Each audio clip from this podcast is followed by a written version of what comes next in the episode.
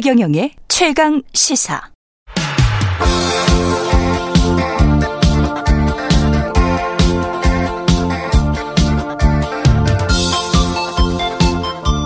네, 젊은 정치인들과 함께하는 기운찬 코너 젊은 토론 시간입니다. 신인규 국민의힘 바로 세우기 대표 그리고 전용기 민주당 의원 자리하셨습니다. 안녕하세요. 안녕하세요. 네, 안녕하세요. 예.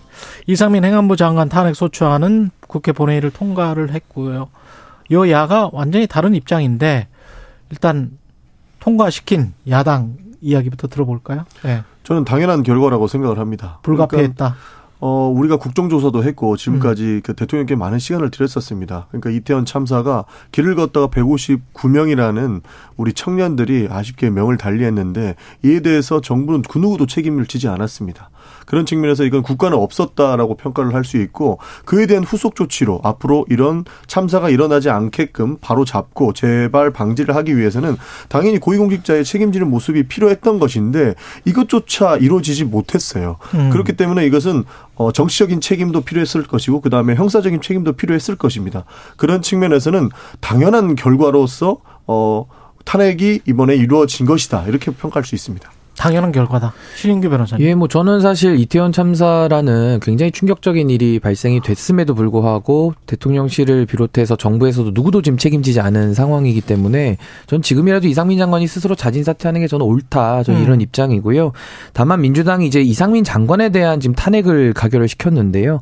이것은 시기적으로 너무 좀 늦었다. 그래서 음. 실기했다라는 면 하나 지적드리고 내용과 방향성의 면에서도 이상민 장관을 탄핵할 것이 아니라 만약에 제가 민주 민주당이었다 그러면은 경찰청장 류익은 경찰청장에 대해서 차라리 탄핵을 넣는 것이 오히려 더 유효적절한 수단이나 내용이 될 수 있다 저는 이렇게 보거든요. 법적으로는 그렇습니다. 왜냐하면 예. 이상민 장관에 대해서는 전 이거 탄핵이 인용이 되기는 불가능하다 저는 이렇게 보거든요. 그래서 그런 면에서는 민주당의 이런 선택이 사실은 정치적인 공세의 면을 좀 피하기는 좀 어렵다 이렇게 봅니다.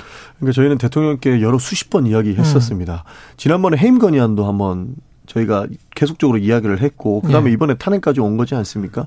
그 전에 음. 대통령께 분명히 이상민 장관은 책임을 물어야 되고 일단은 총 책임자의 역할로서 이상민 장관이 본인이 스스로 내려오게끔 해라. 그리고 아니면은 대통령실에서 이 교체 요구를 지속적으로 했는데 대통령이 그걸 하지 않았던 것이고요. 음.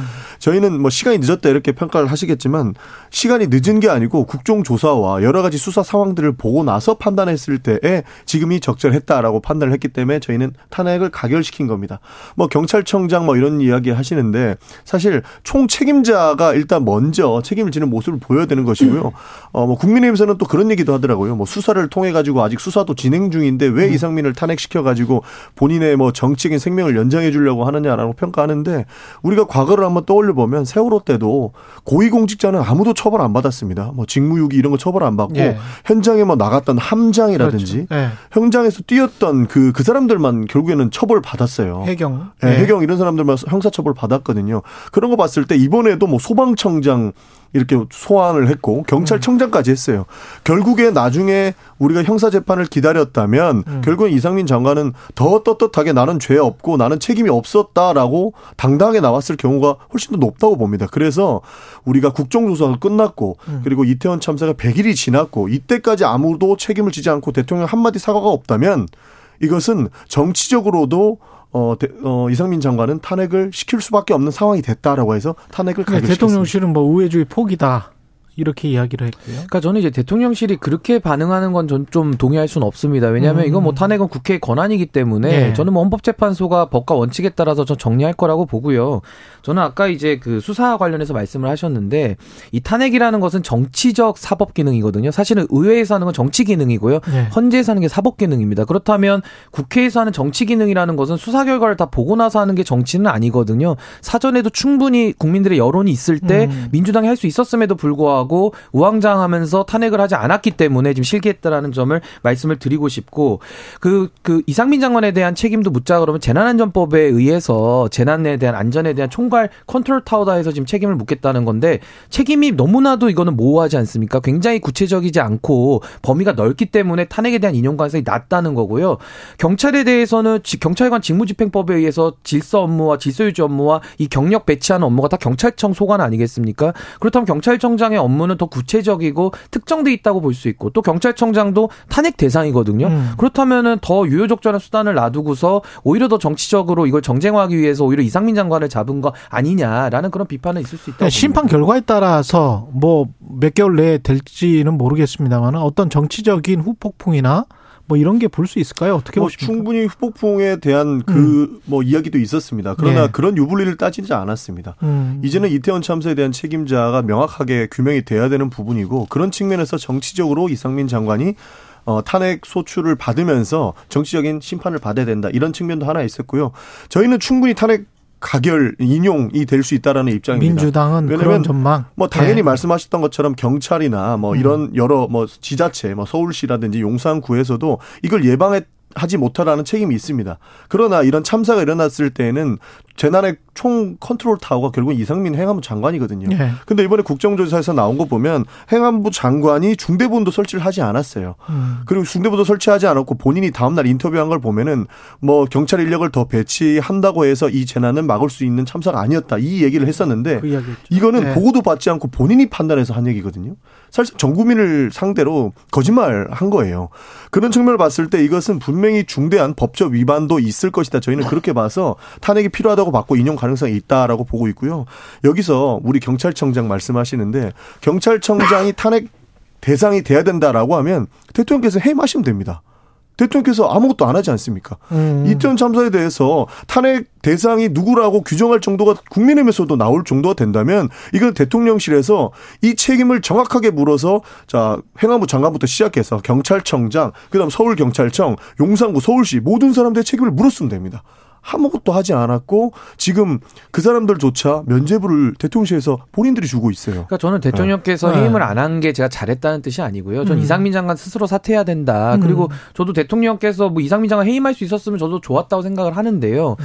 그걸 안 한 것까지도 저는 정치 행위라고 보거든요. 그렇다면은 거기에 대해서는 국민들께서 반영이 될 것이고 음. 정치적으로 대통령께서 해임을 안 하는 것도 판단을 하는 것이고 네. 또안 했기 때문에 지금 민주당이 또 탄핵을 하는 거니까 네. 저는 그거에 대해서도 아까 대통령실이 뭐 의회주의 포기다 이렇게 저는 논평하는 거 저는 또 동의할 수 없거든요. 그러니까 음. 저는 뭐 국회에서 어쨌든 뭐 다수 의석을 가지고 민주당 한 거기 때문에 음. 전 헌법재판소에서 결정을 받을 것인데 그것에 대한 인용 가능성은 이제 따로 우리가 얘기를 해봐야 되지 않겠습니까? 음. 그렇다 그러면 이거는 인용되기가 매우 어렵다. 그 이유는 음.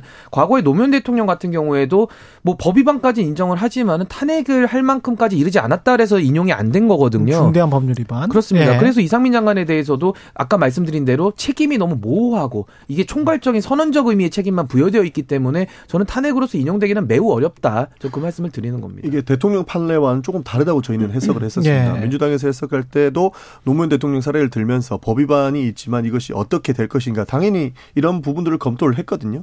그러나 대통령 같은 경우에는 그 권한대행 체계가 체계로 들어가기 전까지의 과정들이 굉장히 좀 복잡하고 책임 소재와 그다음에 권한의 명 분이 명확하게 규정이 돼 있지 않았습니다. 그러나 장관 탄핵은 이것은 좀 다른 문제다.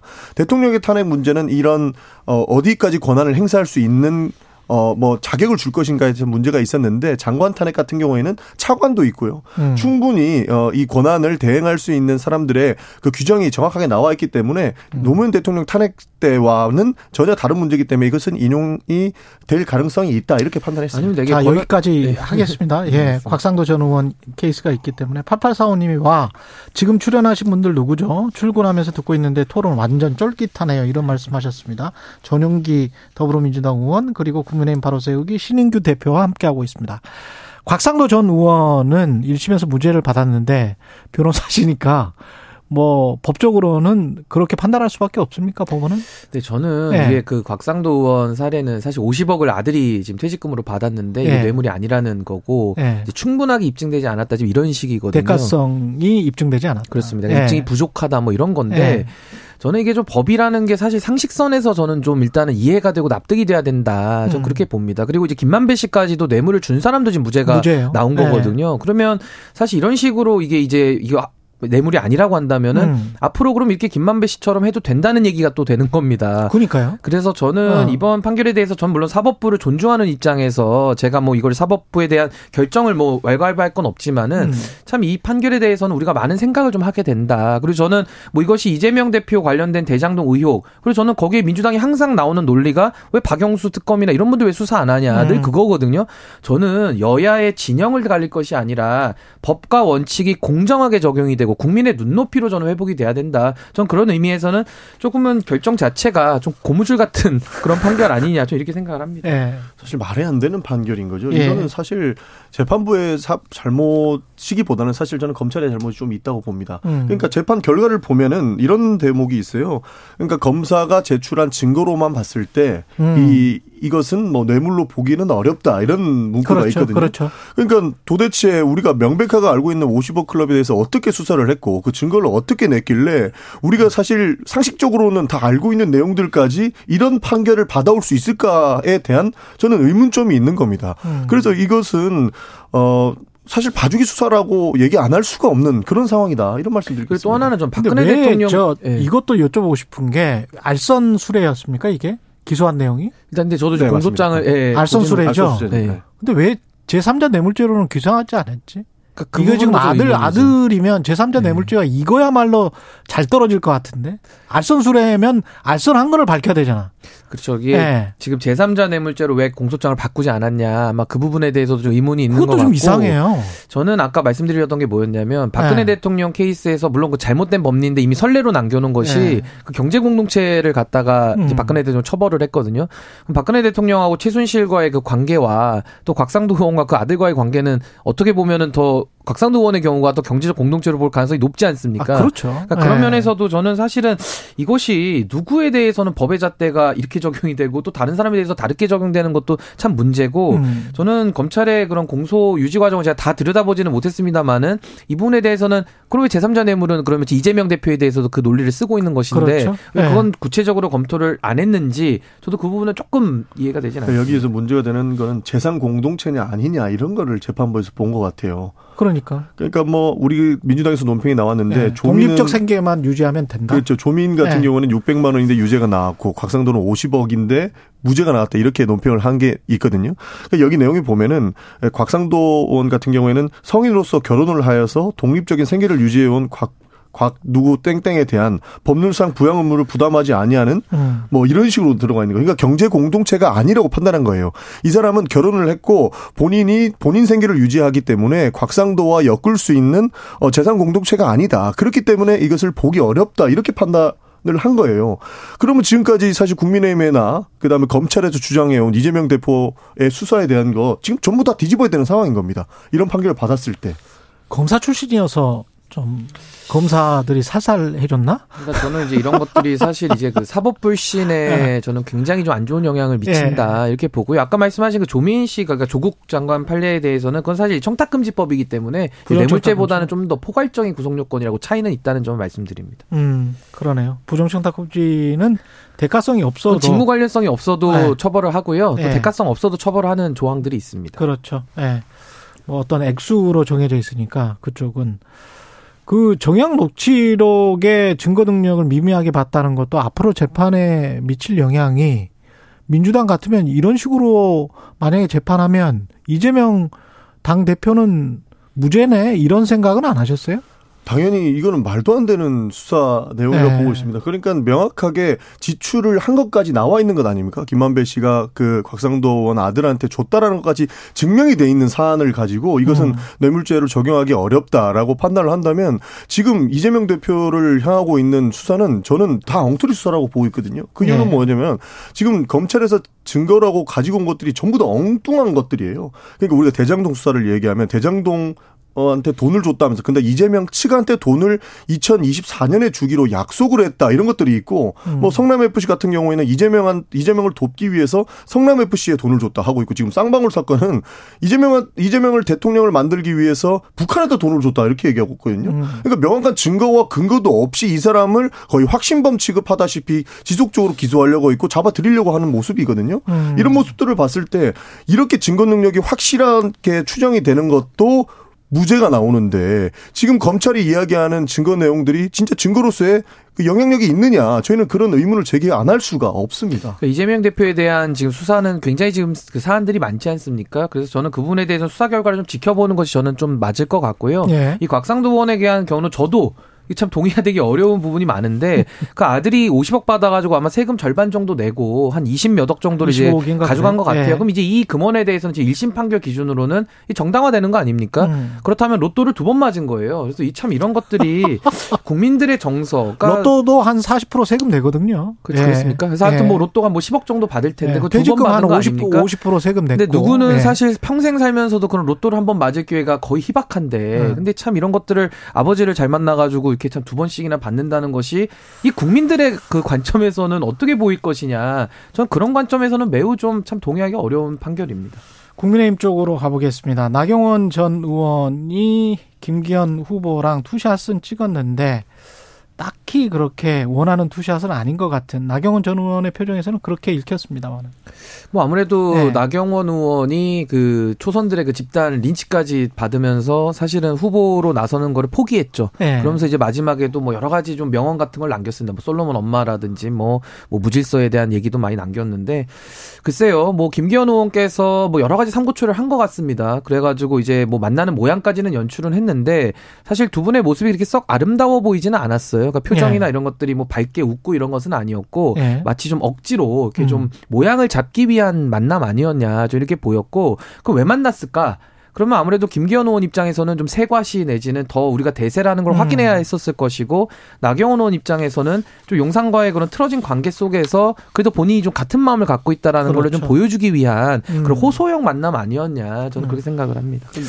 나경원 의원이 자존심이 많이 상한 것 같더라고요. 예. 그러니까 얼굴 표정을 했어요. 결국에는 이 만남 자체가 김기현 캠프에서 주선을 했을 거란 말이죠. 음. 그러니까 나경원 전 대표가 결국에는 불출마하는 것으로 가닥을 잡았고 이것이 윤심이 작용했다라는 것은 사실 우리 국민들 다 알고 있는 내용 아닙니까? 예. 근데 여기에서 가장 필요한 게 나경원 전 의원이 어디로 갈 것인가에 대해서 본인들이 다 개개인별로 해석을 했었는데 음. 이런 그림을 만들음으로써 나경원 전 대표의 마음은 김기현한테 가 있다라는 것을 본인들이 연출을 해야 돼서 캠프에서 급하게 조작을 한 것 같아요.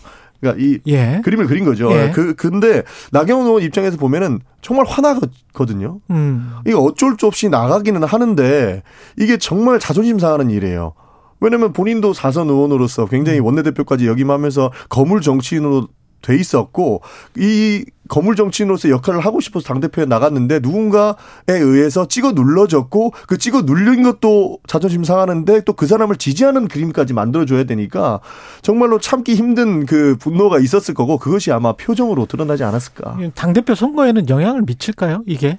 근데 저는 뭐 큰 영향 없다고 봅니다. 큰 영향 없다. 뭐 사실은 네. 나경원 의원은 지금 현재 당협위원장이라서 누구에게 음. 지지할 수는 없어서 이분들이 음. 이제 용어를 사실상의 인식만 공동으로 확인했다. 뭐이 음. 정도 용어 썼거든요. 그래서 저는 큰 의미 없다고 보고요. 큰 의미 없다. 저는 이 장면에서 조금 많은 분들이 놓치셨겠지만은 나경원 의원이 김기현 의원 만나기 전전 날인가요? 예. 근데 초선 의원들이 당협 사무실로 찾아갔어요. 그랬죠. 그래서 저는 참 이런 모습들이 불출마를 종용하면서 협박할 땐 또 언제고 예. 또 찾아가가지고 또 약간 어떻게 보면 그 다수의 위세를 과시하는 거 아닙니까? 그렇죠. 그렇죠. 저는 나경원 의원을 좀 그만 좀 괴롭혔으면 좋겠고 사과를 했던 것도 아니에요. 뭐 아니라고 하더라고요. 네. 저는 나경원 의원도 참 속으로 어떤 생각할지는 음. 미루어 짐작은 가능한데 좀 정치가 저는 상식과 좀 정상의 길로 좀, 좀 돌아왔으면 좋겠습니다. 그러면 그 결과는 어떻게 될 것 같습니까? 글쎄요, 지금 제 생각에는요, 네. 지금 여론조사가 다 출렁이고 있어요. 그러니까 예를 들면 천하람 후보가 뒤늦게 출, 이제 출마 선언을 했고, 굉장히 빠른 속도로 지금 올라가고 있는 것도 하나의 변수고, 음. 지금 어떤 조사를 보면은 안철수 의원이 이기는 걸로 나오고, 또 어떤 조사는 김기현 의원이 이기는 걸로 나온단 말입니다. 그래서 거의 혼전 상태다라고 저는 보고요. 아마 한 일주일이 지나면은 저는 3강 체제가 형성이 될 것이다라고 보고. 아, 3강 체제? 예, 그 3강 체제 속에서 아마 토론회가 여러 번 있고 합동 연설회가 있거든요. 저는 그걸 통해서 당원들께서 그 후보자들의 주장, 주장, 메시지, 그리고 attitude, 저 이런 것들을 보면서 저는 과연 총선 승리를 이끌 당대표, 그리고 음. 당의 미래를 이끌 사람이 누구냐, 전 이런 관점에서 당원들이 현명한 판단할 것이다, 이렇게 봅니다. 근데 이재명 민주당 대표 입장 또는 민주당 입장에서는 어떻습니까? 김기현 당대표, 안철수 당대표, 음. 천하람 당대표 이 세 명 중에서 만약에 삼강체제라면 네. 김기현 당대표가 제일 낫습니까? 뭐 김기현 당대표도 그렇고 안철수 예. 당대표도 그렇고 저희는 큰 위협은 받지 않는데요. 결국 제일 중요한 건 천하람 당대표가 제 입장에서 제가 봤을 때에는 그래도 가장 위협적이지 않을까 저는 그렇게 봅니다. 굉장히 혁신적인 모습으로 비춰질 것 같은데. 뭐 이번에 비전 발표만 보셔도 거기다가 순천 당협위원장이잖아요. 그러니까 이제 젊은 세대 그리고 이제 네. 호남에 대한 동행 뭐 여러 가지 수도권 중도층의 민심 뭐 이런 어. 거에는 최적임자라고는 일단 보여지고요. 예. 비전 발표회에서도 그런 공약 같은 거를 구체적으로 제시하는 게 천하람 후보가 거의 유일했거든요. 그러니까 음. 그런 면에서는 당원들께서도 뭐 젊은 리더십이다 보니까 조금은 불안감도 있으실 텐데 그런 것들만 잘 보완해 나간다 그러면은 저는 뭐 아무래도 당을 바꾸고 변화시킬 적임자라고 저는 아마 당원들이 판단하시지 않을까 근데. 1인 시를 하면서 뭐 간신배 이렇게 이야기를 하고 그다음에 그 윤석열 후보 윤석열 대통령을 지지하는 국민의 에, 힘 국회의원들은 그런 이야기를 하더라고요. 윤석 당시에 대선 때도 윤석열 후보, 원희룡 후보를 지지했던 당원들이 한 5, 60%는 됐기 때문에 김기현 후보가 안정적으로 가져갈 만한 그런 표는 이미 확보됐다. 그래서 천하람 변호사 아무리 뭐 약진을 해도 그게 쉽지 않다. 원래 사랑은 움직이는 거고요. 아. 그리고 뭐 표 맡겨놨습니까 당원들한테? 그때는 예. 그때고 지금은 지금인 것이고. 아, 그렇습니까? 그 예. 당에서도 소위 말하는 윤핵관 그룹들 뭐 윤핵관이나 용어까지 쓰지 말라고 하는데요. 음. 뭐 쓰지 말랜다고 안 쓰는 것도 아니고 이미 음. 다 쓰는 용어 아닙니까? 예. 뭐 양두구육도 쓰면 안 됩니까? 그러니까 참 단어까지 규제하는 이런 모습들이 가장 자유를 강조하는 정부 하에서 이게 집권 여당이 보일 태도냐 음. 이런 의문들이 있는 것이고 지금 당원들께서 분노하시는 지점이 어디냐면요 유승민 의원 주저앉혔죠 룰을 바꿔서 그리고 나경원 의원도 1등인데도 불구하고 지금 주저앉혔죠. 안철수 후보도 또 주저앉히려고 지금 하고 있습니다. 이런 일련의 과정들, 그러니까 우연과 우연이 겹쳐지면 필연이거든요. 이런 음. 식으로 가는 흐름에 대해서는 당원들이 굉장히 우려를 많이 하고 있습니다. 예.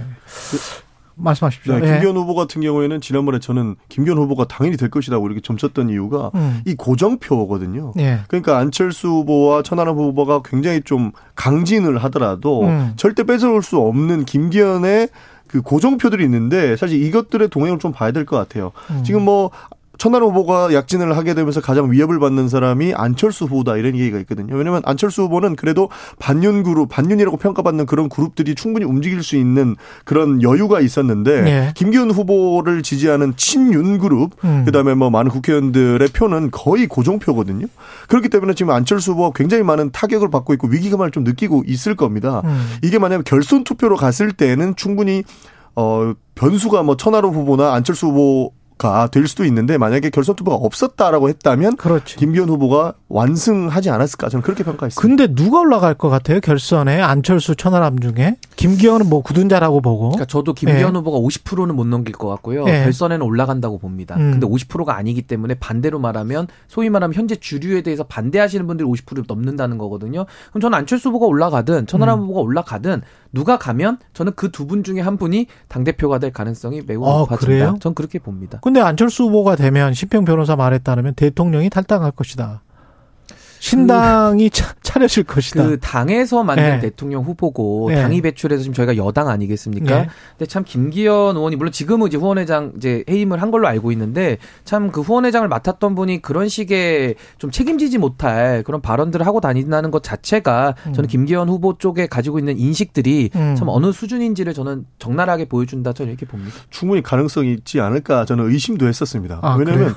아까 나경원 전 대표에 대한 자존심 이야기하지 않았습니까? 근데 예. 대통령도 자기가 이렇게까지 개입을 했는데 이렇게 대놓고 뭐 김기현 후보로 밀고 개입한 게 잘못한 안철수를 거죠. 개입하면 안 되죠. 주저앉히려고 했는데 만약에 안철수 후보가 예. 당 대표가 돼봐요. 그러면 대통령도 음. 나의 패배로 인식하지 않겠습니까? 그래서 자존심 상해서 실제로 뭐 일어날 수 있는 일이 아닐까? 원래 대통령실과 여당은 건강하게 협력하는 관계가 맞습니다. 만약에 최고위원들 같은 경우도 뭐 허은하, 김용태처럼 이른바 이준석계가 약진을 한다면 네명 중에서 두 명이 된다면 그리고 청년 쪽은 거의 확정된 것 같으니까 그렇게 된다면 이제 3대 2 정도 되고 그리고 만약에 안철수 의원이 된다면 대통령의 뜻과는 전혀 지금 다른 양상으로 지금 구도가 짜는 짜여지는 거 아니에요? 거기에 위기감을 느끼는 또 당원들도 있지 않을까 그런 제가 생각도 지금 국바세란 단체를 운영하고 예. 있는데 저희가 첫 번째 던졌던 질문이 과연 정당의 주인은 누구인가? 음. 그 질문을 던졌고요. 지금도 그 질문은 유효하다고 봅니다. 예. 정당의 주인이 누굽니까? 대통령입니까? 당, 아니면은 당에 있는 국회의원들입니까? 네. 다 아니거든요. 그분들 저희가 권한 위임해서 잠시 동안 빌려 쓰는 겁니다. 음. 정당의 주인은 정당에 돈을 내고 정당에서 당원으로 활동하는 당원들이거든요. 그리고 국민들일 겁니다. 그분들의 의사가 반영돼서 그 선거 결과가 나오면 존중하고 그 존중하는 문화 속에서 다수와 소수가 건강하게 교체되면서 집권하는 것이 정당 민주주의고 그것이 건강한 것이지 어느 한 소수나 어떤 개인이 어떤 특정 사람을 밀어가지고 그 사람을 당대표 만든다? 아니 그러면 그냥 선거하지 말고 지명을 하죠. 그러니까 그것은 민주주의에 완전히 반하는 생각이기 때문에 저는 그런 사고 방식을 자꾸 국민들 앞에 보여주는 것 자체가 저는 매우 부적절하고 당에 안 좋다. 저 이렇게 네. 생각합니다.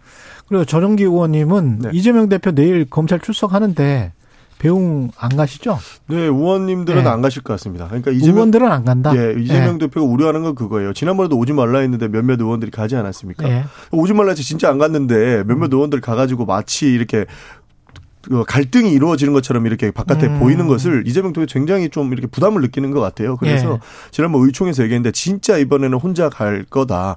저, 저로 인해서 이렇게 당에 분란이 있는 것처럼 보이는 것이 정말 부적절하니까 음. 정말 혼자 갈 테니까 이번에는 아무도 안 나왔으면 좋겠다라고 말씀하셨고 의원들도 다 인정을 했거든요. 그러면 네. 의원들은 안 가지만 지지자들은 갈 수도 있겠네. 지지자들도 사실 오지 말라고 했는데 네. 지지자들까지 이렇게 뭐 저희가 막 그렇죠. 할수 단속을 건 당, 아니다. 예. 네, 그렇죠. 예. 강요할 수는 없겠죠. 그리고 이 만약에 내일 가, 가면 영장 청구를 할까요? 어떻게 보세요? 글쎄요, 지금 뭐 혐의로만 봐서는 영장 청구하는 게 상식적이고 음. 당연한 것인데. 어떤 영장? 구속 영장? 아, 그렇죠. 영장을 예. 쳐서 수사를 해야 되는 지금 뭐 측근들도 다 구속이 돼 있잖아요. 네. 그러니까 그건 당연한 것인데 어떻게 영장은 또 발부하는 주체는 법원이고 그렇죠. 검사가 청구를 하는 것인데 네. 근데 저는 이제 검찰이 그럼 청구를 과연 할 것이냐 거기에 음. 대해서는 사실 또 제1야당의 또 대표라는 또 특수한 신분이 있기 때문에 음. 또 영장 치는 것도 굉장한 부담이고 또 기각됐을 때 후폭풍도 있는 거거든요. 수사의 음. 동력이 떨어지기 때문에. 그렇죠. 그래서 저는 그 부분은 영장은 내일 은 안 칠 것 같습니다. 내일은 안 친다. 예. 내일은 안 치더라도 언젠가는 치겠죠. 언젠가는 칠 이미 것이다. 영장 쳐놓고 저는 시작했다고 봤습니다. 이미 영장 쳐놓고 시작했다. 쳤습니다. 예. 기소는 답정 기소다. 뭐 이런 답정 기소라고 저희는 봤었습니다. 예. 전용기 민주당 의원 신인규 국민의힘 바로 세우기 대표였습니다. 고맙습니다. 네, 감사합니다. 감사합니다. 2월 9일 목요일 KBS 일라디오 최경영의 최강 시사였습니다. 내일 아침 7시 20분 다시 돌아오겠습니다. 고맙습니다.